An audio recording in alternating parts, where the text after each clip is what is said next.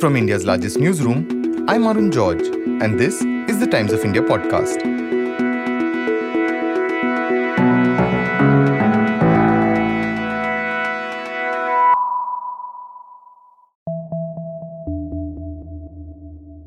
कई बार महिला आरक्षण का बिल पेश किया गया, कई बार,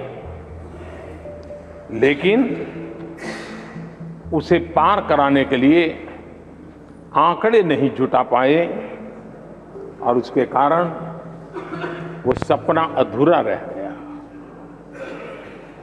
महिलाओं को अधिकार देने का, महिलाओं की शक्ति का उपयोग करने का वो काम शायद ईश्वर ने ऐसे कई पवित्र काम के लिए मुझे चुना है।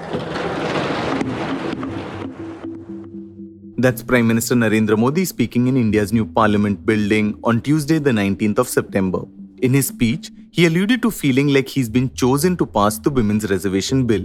Over a decade after it was cleared by the Rajya Sabha, and over 2 decades since it was first introduced in Parliament, the Women's Reservation Bill seems set to be passed by Parliament. Once a law, it would reserve 33% seats in Parliament and state assemblies for women. Once implemented, it would give Indian women their highest ever representation in elected bodies like Parliament and state legislatures. Presently, just around 12% of Lok Sabha representatives are women. The global average is 23.6%. Over 7 decades, India has had only around 330 women Lok Sabha MPs. In most state legislatures, the percentage of women lawmakers on average is believed to be around 10%. In today's episode, we're taking a look at multiple aspects of this proposed law, which could be passed by Parliament before the week ends. Tushar Chakrabarty from PRS Legislative Research explains the history of the bill. And TY Plus columnist and political analyst Radhika Ramaseshan explains the political implications of passing this bill. The bill itself has a long history. It was first introduced in 1996 under the Deve Gowda government. Tushar says the law never got passed despite popping up in Parliament multiple times over the years. There are 4 earlier instances when the bill was brought in. In 1996, 1998, 1999 and 2008. But all previous instances, the bill did not pass and become a law. In 1996, the bill was even referred to a joint committee of Parliament. And the committee gave certain key recommendations as far as the provisions of the bill were concerned. It recommended that the reservation for women should be given to seats which are reserved for Anglo-Indians. Reservation should be provided for 15 years, after which it could be reviewed. Extending the benefit of reservation to OBCs and women belonging to minority communities could be considered by government at an appropriate time. And the government should also sort of work out a framework to provide reservation to women in Rajya Sabha and state legislative councils. But despite this report, the bill lapsed after the resolution of the 11th Lok Sabha. And it was a similar case with the bills in 1998 and 1999. In 2008, the bill was introduced in Rajya Sabha. It was sent to a standing committee of Parliament. The committee gave a report. And the bill was even passed by the Rajya Sabha. But since it was not passed by the Lok Sabha back then, so it again sort of lapsed. In 1996, when it was first proposed, to its last iteration in 2010, Radhika Ramaseshan says she was witness to every occasion the bill was stalled in Parliament. In 1996, when the Deve Gowda government moved the bill, Radhika was reporting on Parliament proceedings and remembers being witness to some dramatic opposition to the bill. I have covered each of the session when this bill was introduced and likely put to vote. And what was remarkable each time was the male bonding across parties. Then you forget other labels like secularism, communalism, social justice, mandalism, and so on. It was all about preserving the male turf, and it just cut across party lines. It was introduced in 1996 when H.D. Deve Gowda was the Prime Minister.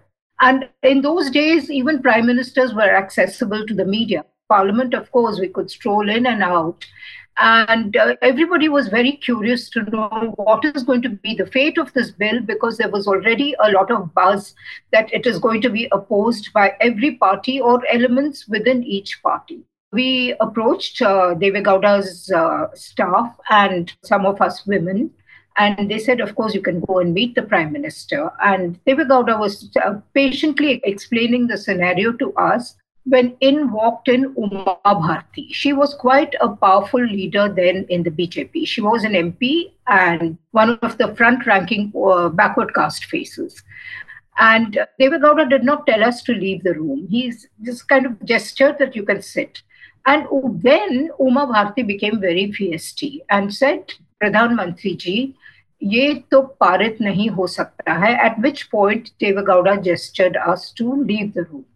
So I guess Uma Bharti must have put in all her arguments, which found favor with OBC MPs across the board. It was the Mandalites, Sharad Yadav, Nitish Kumar, Mulayam Singh Yadav. They were all completely on board, and they found a very convenient front in Uma Bharti, woman, prominent member of the BJP. The bill was passed in 2010 by the Rajya Sabha after it went before a standing committee that made recommendations on the proposed law. Tushar explains what the committee at the time had noted.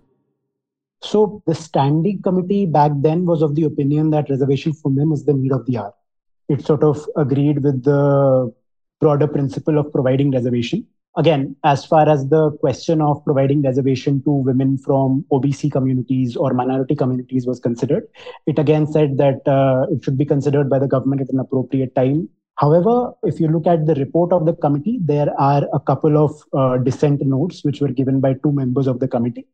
And what they sort of proposed was that the overall reservation for women should not be more than 20%. And the bill should also provide for providing reservation to women belonging to OBC and minority communities. But this was the broad crux of what the standing committee said.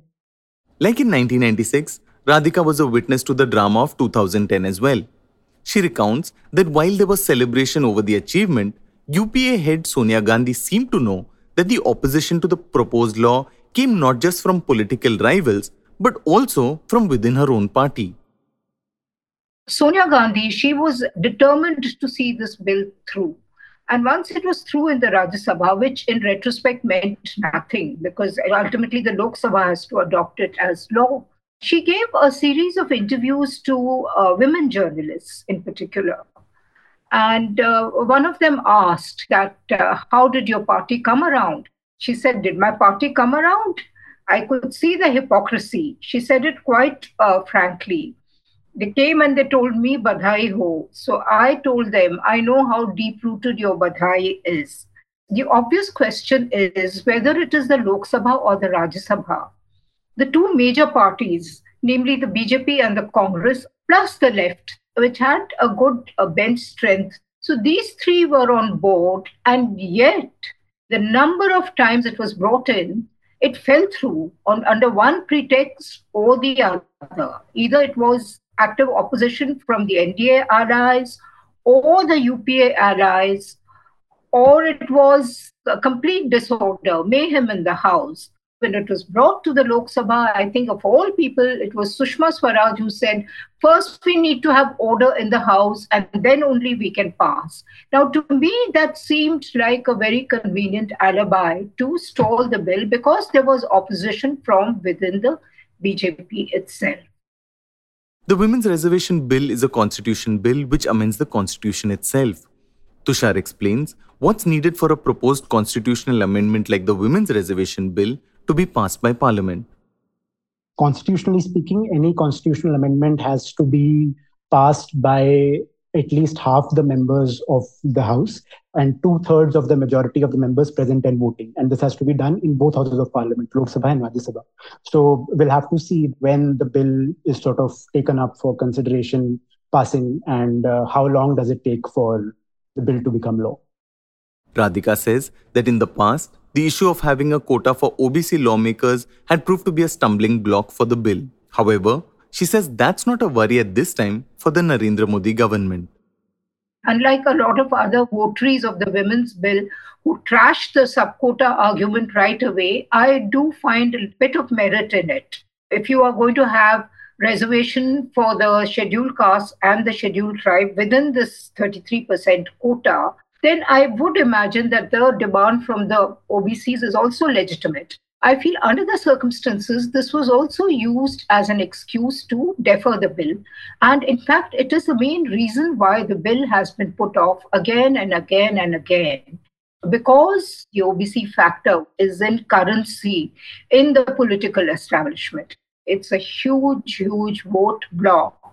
No party, no leader dares to say, no, this demand can't be complied with. We will go ahead, regardless of whether there's a sub-quota or not.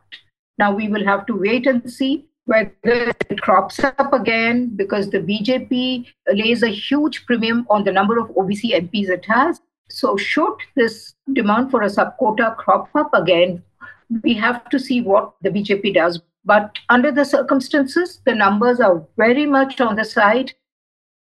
The rapid push for the bill, which wasn't even in the original list of business for this special 5-day session of Parliament, only indicates its importance to the Modi government.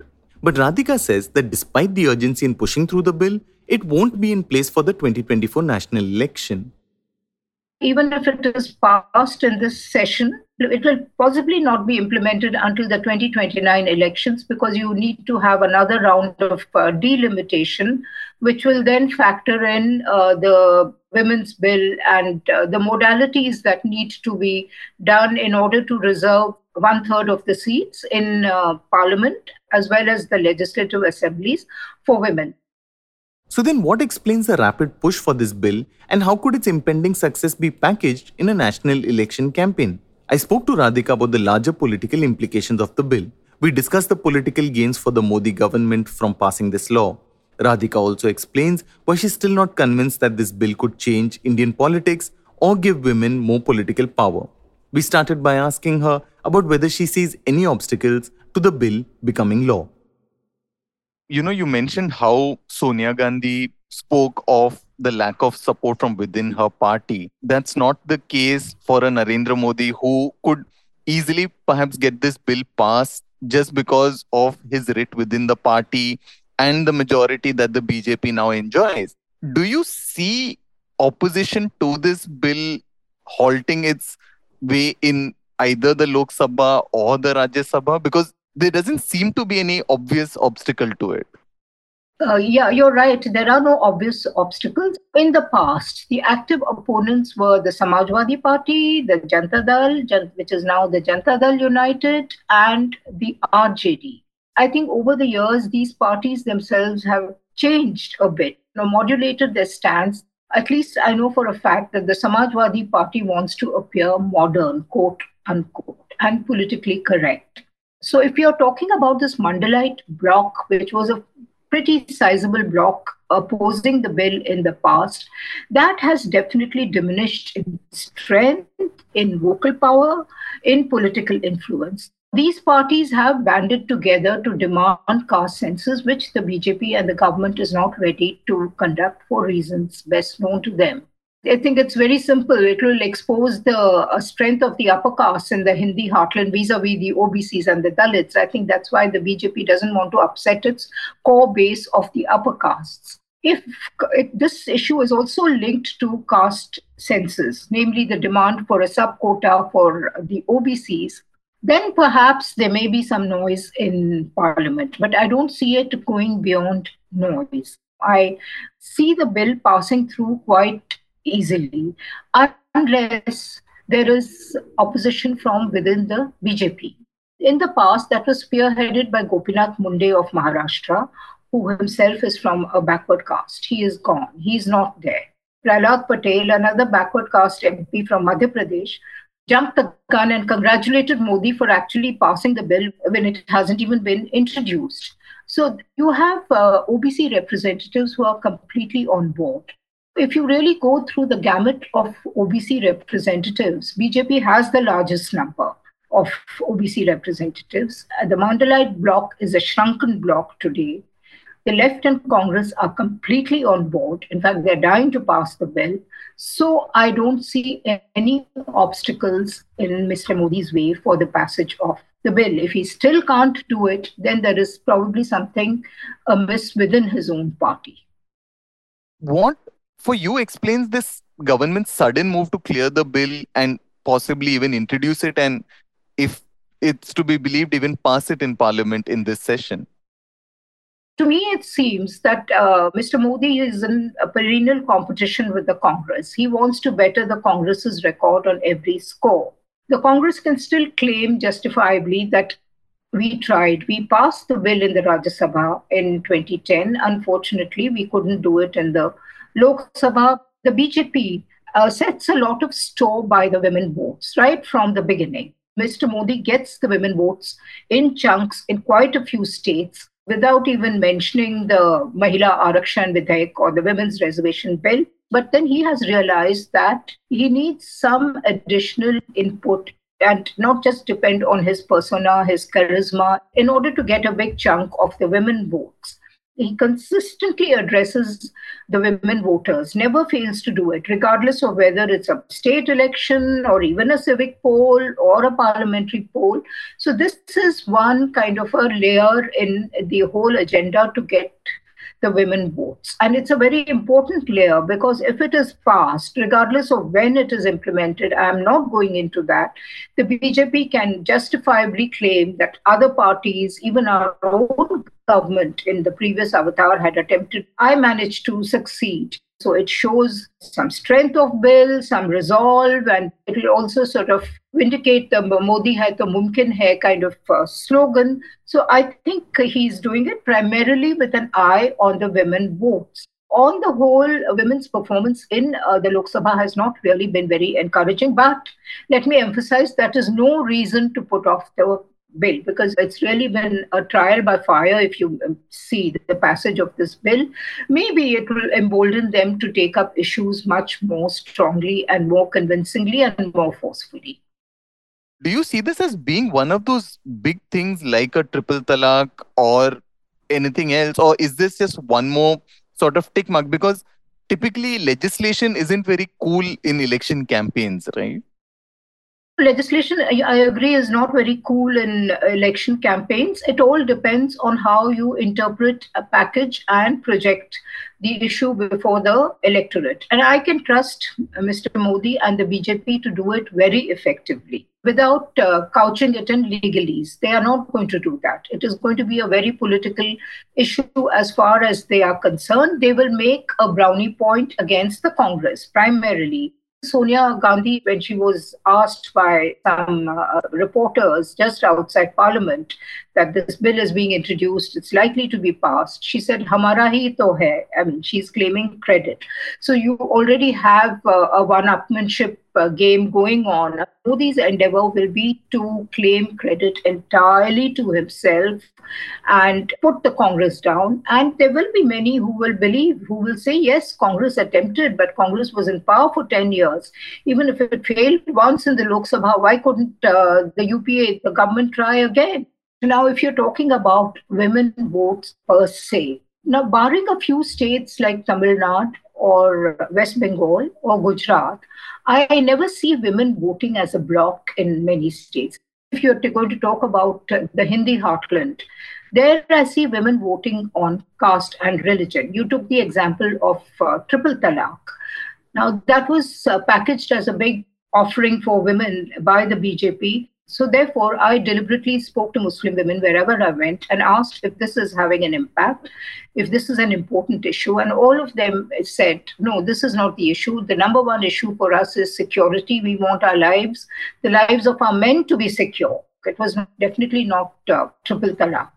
So women's reservation, we have to see, namely, how the BJP packages it, the kind of language it uses, the kind of discourse it makes.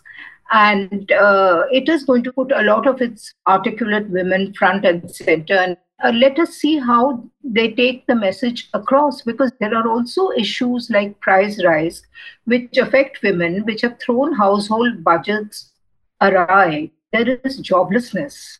So these are also issues that women will factor in when they vote instead of just reservation. I wonder how many women think that they are going to be direct beneficiaries. Because if you take the record of women MPs or even women MLAs, I mean, I've covered the UP Assembly for long. The elected women MLAs hardly ever opened their mouths in the Assembly. So, I mean, if I am a woman voter in, say, Ghosi or Deoria, I'm going to ask, what good did I gain by voting a woman? Then you go to the panchayat. Of course, the panchayats have women, reservation for women. Women have been getting elected over the years. But what are they known as? It's their husbands and fathers-in-law or fathers who do the talking and the decision-making for women. So reservation hasn't really empowered women, especially in the north. There is a big change if you visit a state like Karnataka or Tamil Nadu. There, I think women are movers and shakers, they are decision makers. So it is going to geographically vary from state to state, depending on what the social milieu of the state is. But if you are looking at the vast territory of the Hindi heartland, I do not see it making much of a difference because the record of women MPs and MLAs, especially from this part of the country, has not been very encouraging. Having seen politics and legislative debate over so many years, how do you see this bill and its future implementation changing either politics or legislative debate, either at the state level or at the national level? It all depends on the kind of women who are going to get elected. If you take a seat like, say, Azamgarh in UP, which is OBC majority, OBC and Muslim-dominated seat, you will have to field a backward caste woman or a Muslim woman from that seat. And there are any number of examples I can give in the Hindi heartland where, there will be adequate OBC representation without the sub-quota. That is not a problem. The point is the kind of women who get elected from these seats. And I'm not going into education at all. It is whether they understand the issues that they have been elected for, the issues that they represent, and how well they are able to articulate those issues in parliament. In the past, you had women like Renuka Chaudhary who spoke their mind out on gender issues, but they are few and far between. They never even influence decision-making within their own party, forget the government. I'd like to point out that when the women's bill was not passed, the BJP made a promise that it will have 33% reservation within the organization for women. That has not been implemented, far from it. Where are the one-third women in the BJP's hierarchy? I mean, it's completely missing. You may have a token representative here or there, but they are not able to carry their agenda through. If these parties are giving tickets, a lot of forethought will have to go into it about which woman. Long ago, the RJD had this woman called Bhagwati Devi as elected from Bihar. She was from the Musahar caste. Now, she was an exceptional woman who brought up issues not only regarding her caste or her constituency, she could take a broad view of women's issues. I mean, she was a surprise package. Then you had Fulan Devi. Fulan Devi spoke about police reforms in Parliament. Now, who would expect Fulan Devi to talk about police reforms? I mean, that is a lacuna on our part to think that Fulan Devi cannot talk about police reforms, but she did. She stood up and spoke very well. So you do have exceptions like those, and it's important to have more Bhagwati Devis and Fulan Devis. But are Indian parties, according to you, then say well-placed enough to do this right now as it stands?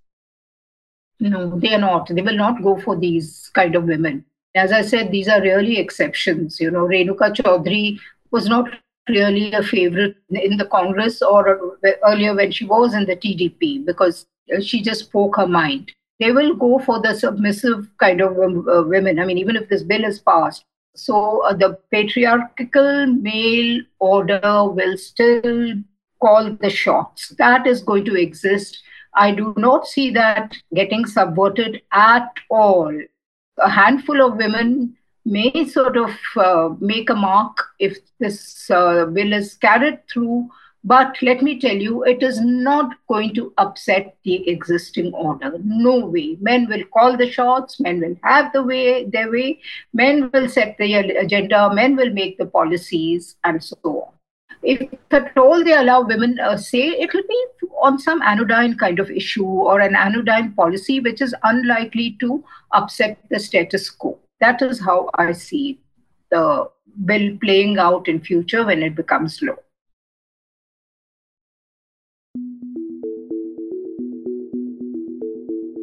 Today's episode was produced by Jairaj Singh and Anuja Singh. For a daily spotlight on people, ideas and stories that matter, subscribe to us. We're available on TOI+, Spotify, Apple, Google Podcasts and all other platforms of your choice. For any news tips, email us at toipodcast@timesinternet.in.